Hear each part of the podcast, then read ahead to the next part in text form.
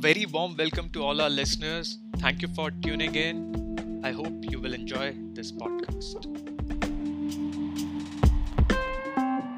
Hi, Siddharth. Thank you for joining us at Blitz Business. It's a pleasure to have you. Thank you. Thanks a lot, Ashish. Uh, really, it's a pleasure for uh, me to be here. Thank you so much. Awesome. So let's get started. So, Siddharth, um, um, let's first try to understand. So, what what is your role at uh, MIQ? Right. So uh, I joined MIQ in late 2019, uh, right? And uh, that time, uh, the ob- whole objective was for me to uh, establish a commercial business in India and SAARC uh, countries. Uh, and MIQ has been in India for a long time. So, uh, you know, since uh, its inception, MIQ had started it around 2010, and then, you know, very quickly in around 211 itself, uh, uh, 2011 itself, uh, MIQ had established a center of excellence in Bangalore. Uh, so MIQ has been now in India for uh, more than I would say uh, 11 or to 12 years, and we have our global center of excellence, which has become quite big now, and uh, we have excellent work going on in terms of engineering, tech, data science. Uh, we have created a huge data lake here, and this center of excellence powers uh, all the solutions which we deploy uh, worldwide. And MIQ is present uh, you know, very big in North America, big in Europe, and expanded also now across Singapore, Australia, Southeast Asia, and China as well, uh, and of course India. And so all these regions are supported from India, uh, and and MIQ was also obviously looking at uh, you know when uh, we can also have a commercial operations in India because India has played a very very important and strategic role in MIQ's growth. Uh, and the whole idea was also to you know unleash the power of uh, center of excellence from Bangalore for the India market, uh, and uh, you know really have the cutting edge solutions in programmatic and data science to be taken to the market. And here we have much uh, you know much healthier chance or much greater chance to showcase these solutions and im- implement these solutions because the geography is the same. We can get our tech and data science people to get to meet the clients more often and so on. Um, so yeah, so uh, very very strategic uh, move, uh, uh, you know, for opening the India commercial business for MIQ, and that's where uh, I landed that mandate. Uh, and then um, uh, you know, I think we have done a fantastic job of establishing MIQ India commercial. We have scaled it up as well. Um, the vision of having the center of excellence to also provide solutions to the India market that has also been realized and being uh, getting realized because obviously there is no end to it. We can do more and more good work uh, in India.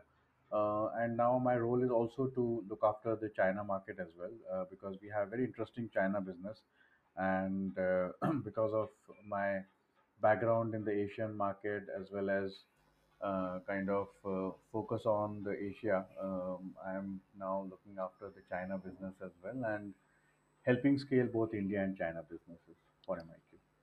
Uh, so it's a very critical role, I assume, Siddharth. So how difficult or easy was it to set up? Let's let's first talk about the India and the India Right. piece first, and then let's uh, jump to the China. But how easy or difficult was it really? Yeah, no, so uh, I think that's a that's a very good question, uh, Ashish. And uh, uh, really, meaning, you know, if you look at my background, I have worked for uh, big companies in my initial time.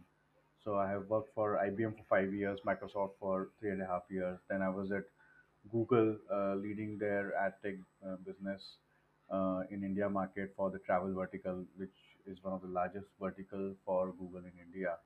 Uh, and so I was I was used to working in bigger companies, bigger tech companies all throughout. Uh, but luckily, uh, you know, after Google, I took up a role as uh, managing director of Criteo for the India region, and that was a that was kind of my transition from working in a bigger big company uh, or a giant company to a uh, a good you know strong mid-sized company where you know I was responsible for everything you know uh, leading from largest decisions to smallest decisions as well. And I think that transition really helped me to understand that you know this is how uh, relatively smaller companies work. And uh, Uh, and and then of course when I joined MIQ, I was obviously still, to be honest, sweating because uh, I, on one hand it was a very very interesting challenge to start something from the ground zero, hmm uh, and I thought that at some point in time in my career uh, I would love to do it. Uh, and uh, you know again I, I also say this that I could not gather the courage to start my own company, so I thought that you know this is close me enough. yeah this is close enough uh, to you know uh, kind of get my uh, get my experience in something like this which is uh, you know which is basically intrapreneurship instead of entrepreneurship and uh, it's still a bit more safe environment but of course still very challenging because you know you have to establish a brand uh, you have to get your clients you have to localize the product you have to get the team on board and all these things obviously you have to do from scratch. So uh, definitely i think it was uh, it was quite challenging. But i think uh, what what rea- what it really helped me was one as i said the transition from a larger company to a smaller company. That gave me a lot of ideas on how i how, how I can work in a smaller company environment. Uh, and then, of course, um, I think you know uh, there is there is a certain template which you use with all your experience in terms of okay, this is how you attract the talent. This is the initial talent mix you would want, and then this is how uh, you you want to localize the product and solution uh, for India market. And uh, one thing really stood out for me from an MIQ's uh, solutions offering perspective was that uh, MIQ is uh, doing a lot of programmatic media solutions, but they also have a very strong background in data and data science. And uh, when I was working at Google or Criteo, I realized that uh, I think the market is moving in that direction, right? Where market is saying that okay, I definitely need good uh, media solutions, good digital marketing solutions, but I also need uh, very strong data science led inputs to understand uh, you know insights about the consumer, about the market, about my brand, and then take those informed decisions and implement those. And I uh, I also saw a, a gap in the market. You know, there are companies who do media well, there are companies who do data analytics well, but there are no companies in the market who do both together well, and that's that's the gap which we are filling in the market. So uh, I think that whole value proposition also helped us to you know kind of talk talk about it in the market and then attract the right talent initially. Uh, and the, and of course, meaning we have been also upgrading our product every six months in the India market. So we are defining the cutting edge in the India market, and that also helps uh, in a very good way. For example, right now we are focusing a lot on connected TV and how you know uh, the big uh, the big shift in media is happening where offline TV is going digital, and that is possibly the biggest shift which is happening in the Indian hmm marketing and media market. And we are we are standing at the cutting edge globally as well as in India as well. Uh, So so yeah, it was it was not easy, I would say, but uh, all these experiences and uh, understanding of the market then helps you to fill the gap in the right way and then also attract the right talent as well. so that's very interesting because so okay so this brings me to sort of it sort of um makes me think you mentioned talent right and uh, media solution you're this in very interesting space so so two questions which are sort of interlinked. I feel i mean the first is the layoffs in the Right, segments across you know you m- mentioned all the big tech companies and primarily they are driven through ad money google facebook or meta right? Right, and so what is so i was trying to wrap my head around you know what is that actually the reason for i mean totally i was reading the wall street journal article last week. It said over till now it has been approximately 125000 jobs which has been you know um, people have been laid off. So right. how does it sort of and does it impact you guys also? So from hiring perspective and also from business perspective because the ad revenue is Hmm. going down right? So how do you see this sort of scenario playing around from hiring and talent side? What's happening that side? Plus how does it Im- impacts you uh, from the business perspective commercial perspective yeah, yeah, that's that's a fair and another great question, uh, Ashish. So, so I think what is happening is that uh, there are you know three four layers to this. Uh, the first one is that um, uh, obviously uh, when COVID happened, uh, people spent more time on their screens, etc. And so there was a whole big jump in the time spent on digital and digitalization accelerated, and all these companies, uh, including us, got a lot of benefit, right? Because we are working in the area of digital marketing, and this this medium has become very big. In Western markets, this medium has become the largest. TV is now the offline TV is now the second medium, and that is also because you know offline TV itself is becoming digital, uh, right? And in uh, big Western markets, this has happened, like US, for example, this has happened already, uh, right? Uh, and it it really accelerated during the COVID time as well. Uh, print is very small now. Print is all online also, meaning news is all online as well. Uh, in India, I think we are in more, of a transition period, right? So we are not exactly digital is not exactly the main medium, uh, but it is the second largest medium after TV, and uh, uh, this is also a big change. And you know, print print still exists in India, but print has become the third largest medium now, which is which is obviously also a very very big change uh, as well. So when the expansion during the COVID time happened, uh, and then what happened was the other thing which is linked to this is that uh, the inflation happened more so again in the big Western markets because of obviously the quantitative easing which we have seen uh, during COVID time as well, and that re- re- uh, you know that obviously uh, also increased inflation in a very strong way, and then from there the central banks of these big countries are looking at reducing the inflation rate, and hence they have increased the interest rate and there is a slowdown or there is a possibility of recession. UK is also already being said in the recession. US could possibly go into a recession as well next year. So there's a huge amount of slowdown. And these these markets are also risk takers. So you know when they see opportunity, they hire, and when they see the market is coming down, they uh, they also uh, you know let people go as well.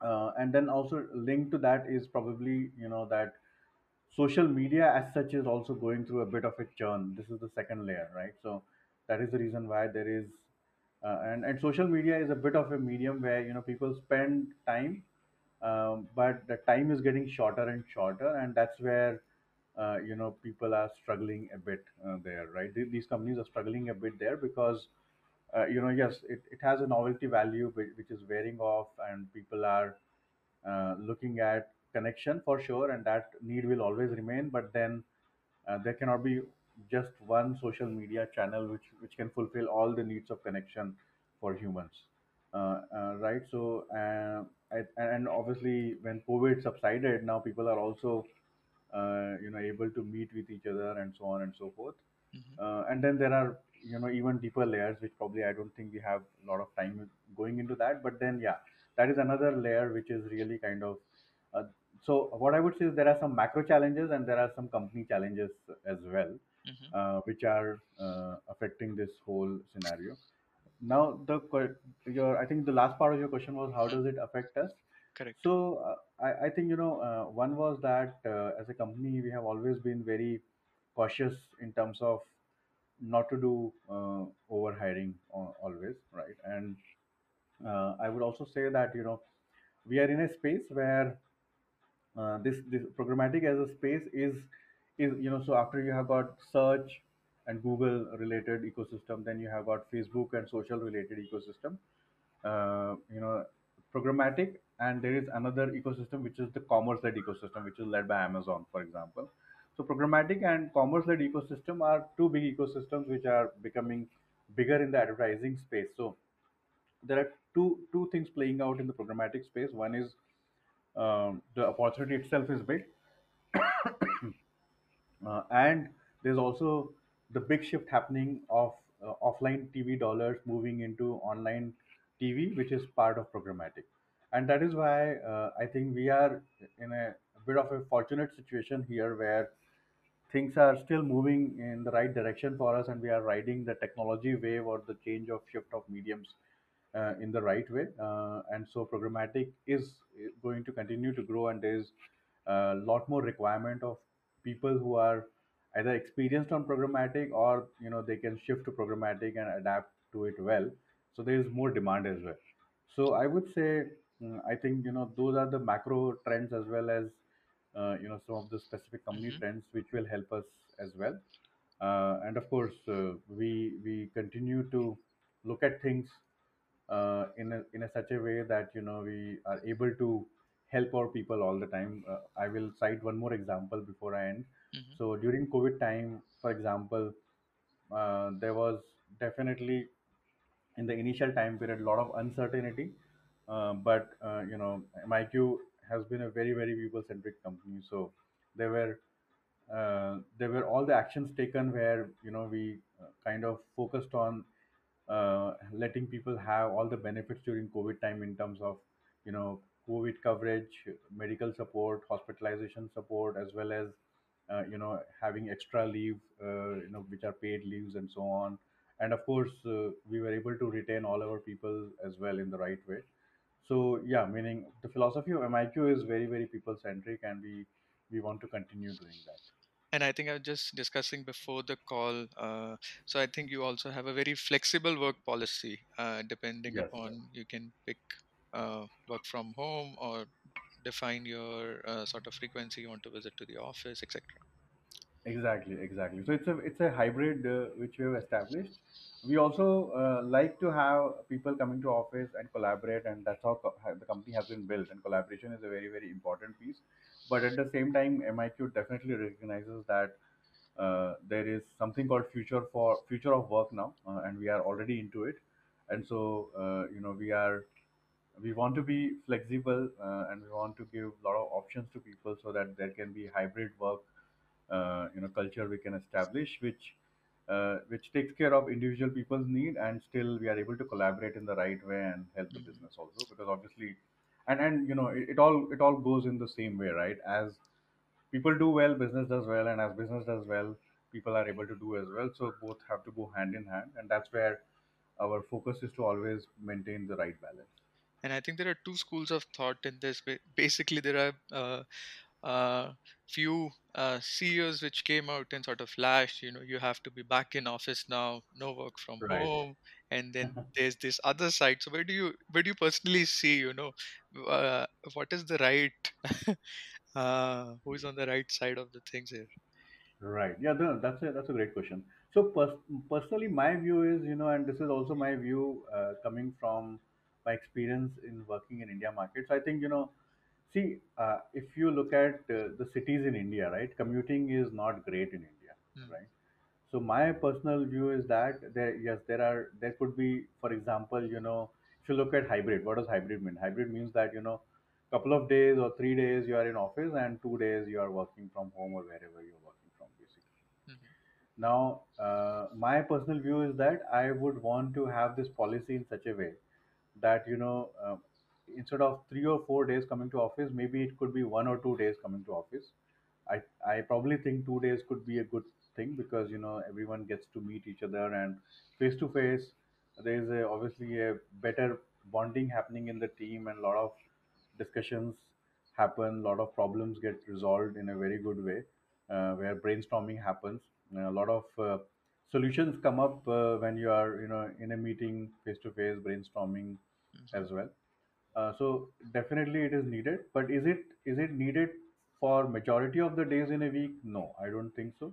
And also, uh, you know, uh, even when you are coming to office, there can be flexibility so that you can avoid the peak commute time and you can be in uh, office during the time where you are able to uh, you know especially meet your colleagues you know have some bonding time also have some you know problem solving time decision making time and so on and so forth.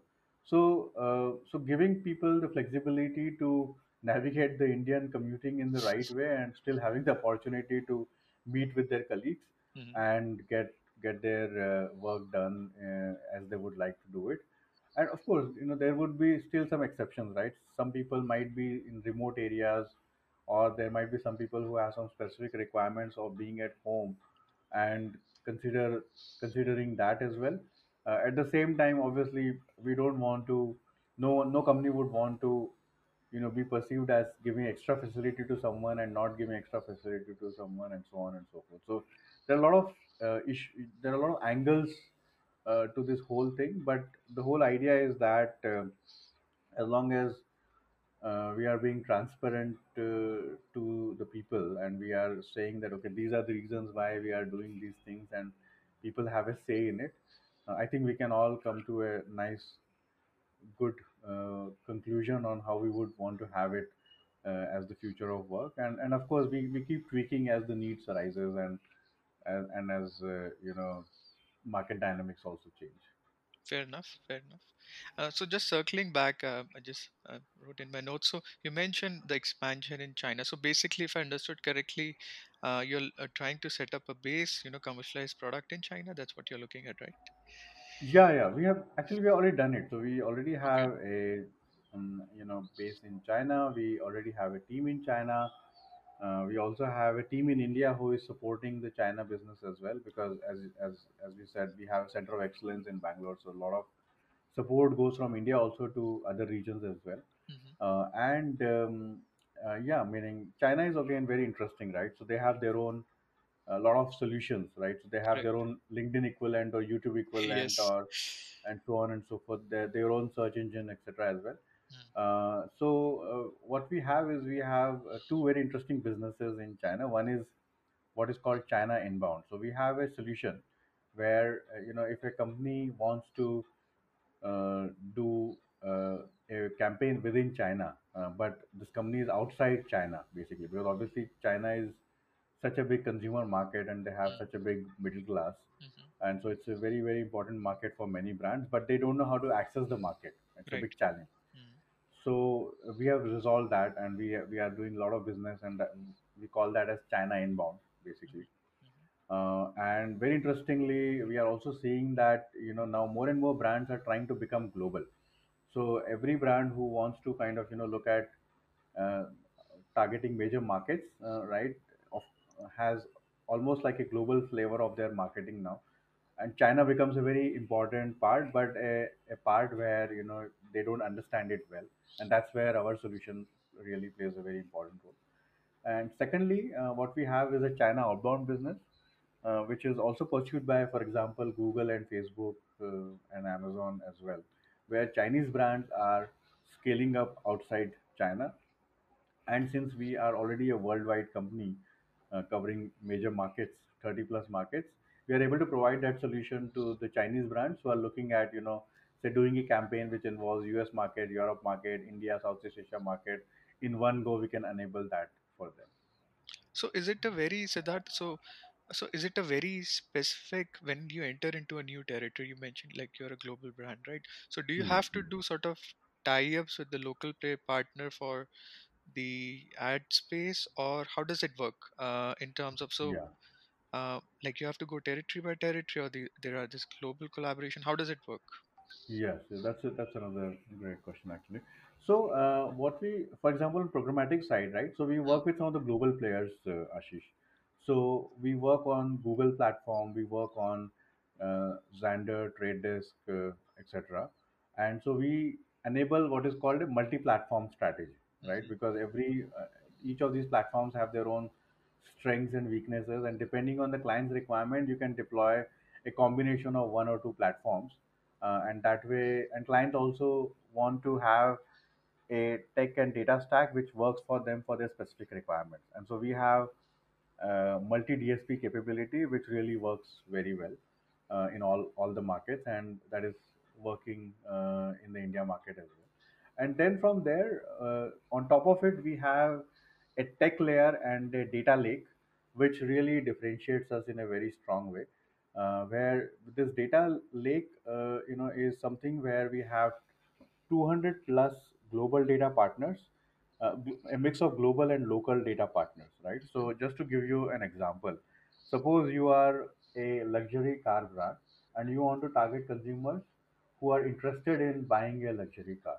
Now there are a lot of people who are interested in luxury car. They would want to browse about the car they would want to read about the car they have the aspiration but you, you know obviously they are not the consume uh, many of them them are not the consumers who will actually have the capacity to buy the Mhm. car or they would have the even the intention even if the capacity is there the intention to buy Correct. so what you want as a marketer is to target those consumers who have both the capacity and the intention and then your brand has to come up in their hmm consideration list and that's where you know the data lake helps right? Because then we can combine a lot of online and offline signals.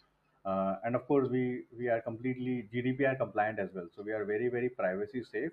But we with multiple data signals we are able to establish a cohort which basically tells us that okay these are the uh, you know demographic and income level signals which tells us that this is the right demographic this is the right family they also have the capacity etc then we also have the browsing signals and the contextual signals where we see that the potential decision maker in the family is uh, interested in uh, or maybe you know more people in family are interested in there and they are also browsing about the luxury car.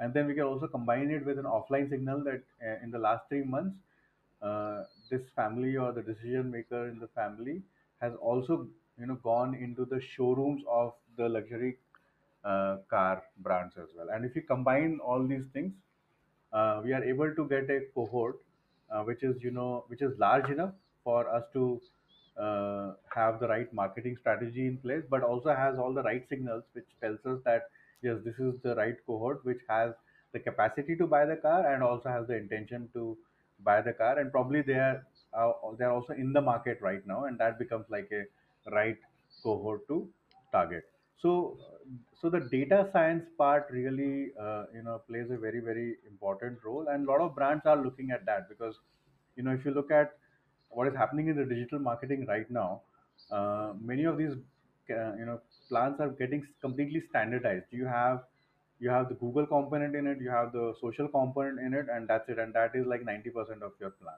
And if everybody is doing it then it is it is a broad plan. There is no differentiation and it is not customized to your brand. And that is what that is where we are coming in and saying that hey we'll help you to ask some uh, fundamental questions and get the answers and then we activate. And what are the fundamental questions? Fundamental questions are who is my consumer? Where do i find them? Which mediums do i find them? What is the communication which will appeal to them? And then how do i measure the impact of the campaign which i am doing? And with our data science capabilities and data we we try to answer all these questions. And that becomes a very customized solution which we are able to do because we have a flexible tech and data stack Right. I think you uh, explained very uh, clearly in terms of the differentiation what sort of uh, MIQ brings in. So this brings me to the next point wherein you know we have tons of messages which comes across our different social media platform where people usually ask you know in in a particular business you know what are the opportunities. So for the people uh, who are listening, you know where do you see more potential sort of startups sprouting up in this ecosystem where do you see uh, the opportunities you know for other players to come in and have play a meaningful role. Right. Uh, yeah so um, i think there is uh, there are three four areas where you know uh, there's a lot of work to be done and there are challenges which need to be resolved. So uh, i would say the the the first and foremost challenge which is coming in is uh, and which you know has been postponed a couple of times is um, you you have the the cookies going away. Yes. Right? Mm, and uh, that is something which at some point in time uh, has to happen even though the deadline has been pushed. Uh, but um, and you know i'm saying it, it affects us more because uh, in india uh, we we do not have so much of iphone presence but you know uh, iphone presence will also increase. So apple has been obviously a strong player in this area where they are trying to remove all the cookie based targeting from their phones uh, and that has been something which uh, and, and even their browser and so on and so forth. So they've been very very particular about it. But then other players also are uh, they've already announced and they're also looking at it uh, basically. So uh, how do you uh, you know utilize your data which you have which you got from your consumer as consumer interacted with your brand? And then how do you uh, probably enrich it with third party data make you know answer these fundamental questions that who is my consumer where are they how do i target them and then how do i kind of build that loyalty and also measure the impact of my interventions in marketing.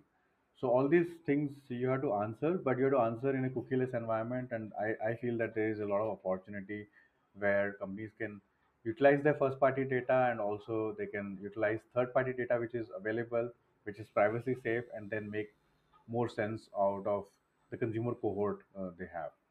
Uh, so this is something which is a very big area and we continue we, we also continue to actively work in this area and that's where our data lake strategy and our enrichment of first party data strategy comes into play.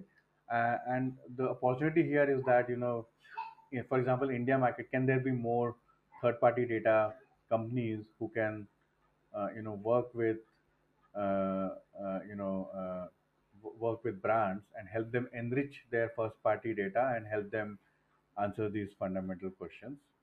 Uh, then the second area would be uh, how do you uh, you know how do you make your marketing more integrated uh, right? Because yes you know in the offline world uh, anyway by definition you cannot have the integration which you can have on digital but then again on digital also you have all these walled walled gardens right?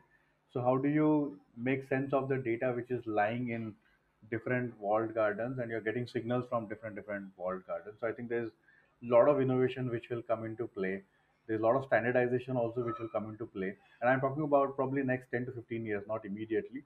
But that is something which is which is going to happen. And of course, man, if you if you want to build a company, you have to start working on that problem now, True. and probably ten years, fifteen years down the line, you will be able to you know kind of take advantage of this opportunity and provide the right solutions to the market, where when uh, the data signals or the walled gardens are working in a siloed manner, how do you kind of try to create a common picture? And again, we are also working in this area, uh, and uh, uh, we, we are also looking at how do we kind of and that's where the multi multi dsp and multi data layer uh, you know capability comes into play. But yeah meaning there is still not a very straightforward complete answer to this solution and it will take some more time. And the standards will have to be built as well where all the parties also agree and that is going to take a long time as well. But there is definitely a lot of work to happen in this area.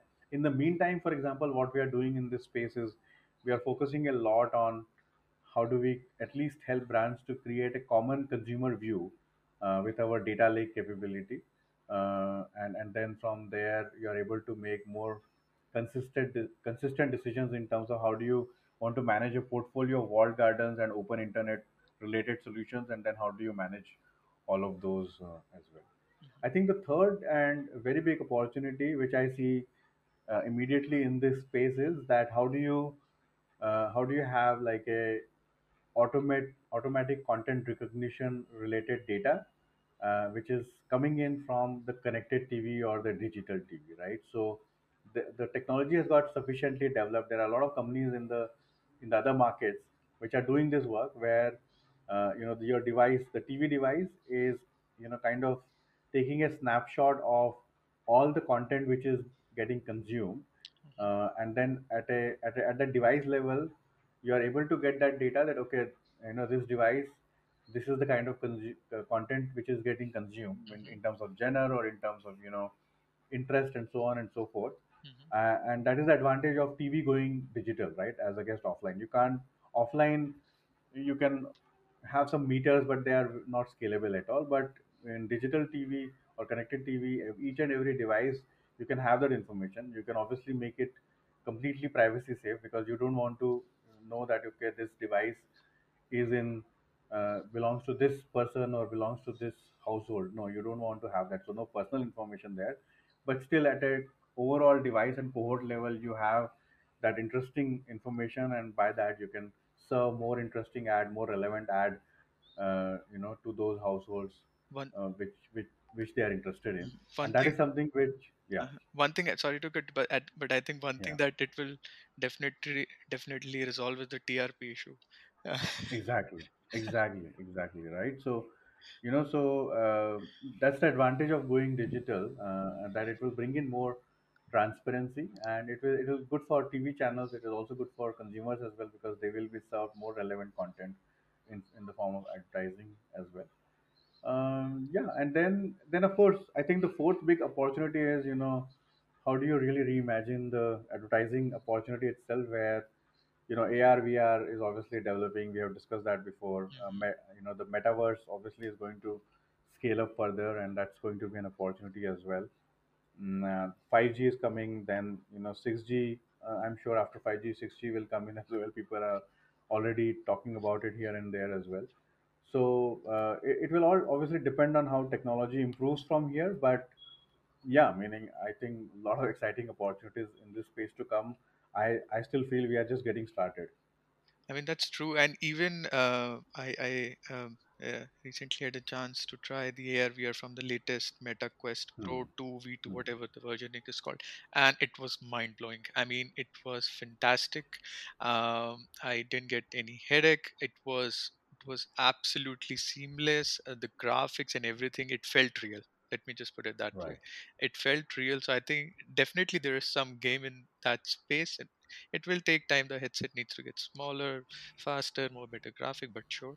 And uh, and second point, the the thing you mentioned about 5G. I mean, uh, I just saw in couple of devices across Delhi. At least they have started rolling out in Jio. Hmm. So Hmm. that also we need to see how it sort of plays around and how it can be uh, impact this space. But yeah, I think exciting times overall. Um, a lot of opportunities for if you know uh, for listeners startups who are looking working actively in this space and uh, um, any sort of uh, concluding remarks thoughts uh, siddharth um, before we wrap this up?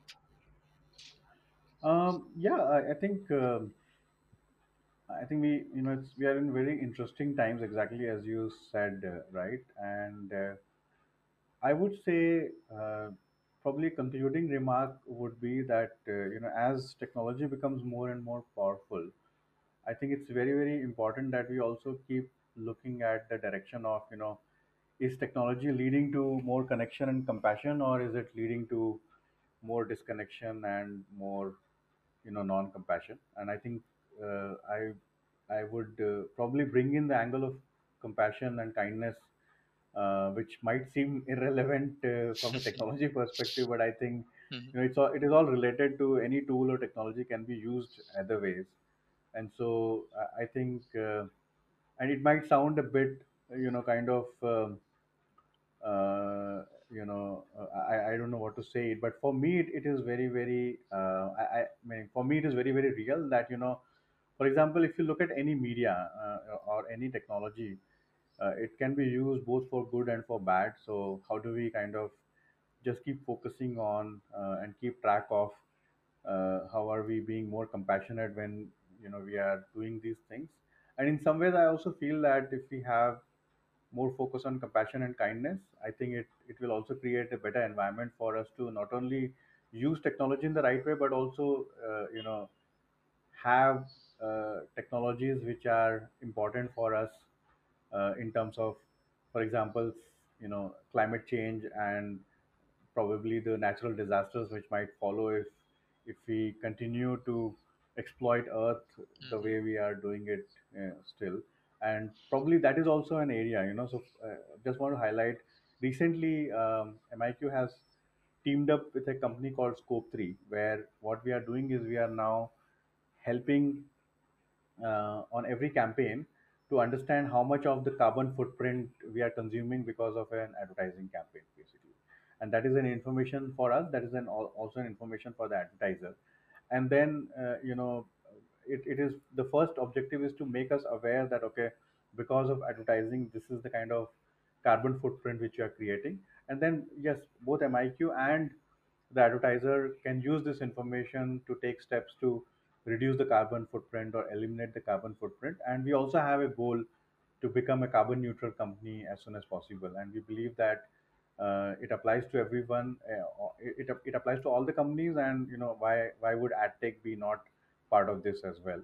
Uh, so yeah, uh, my last remark would be that we have to focus on compassion, kindness, and we have to be obviously kind to ourselves, kind to people, and kind to earth as well.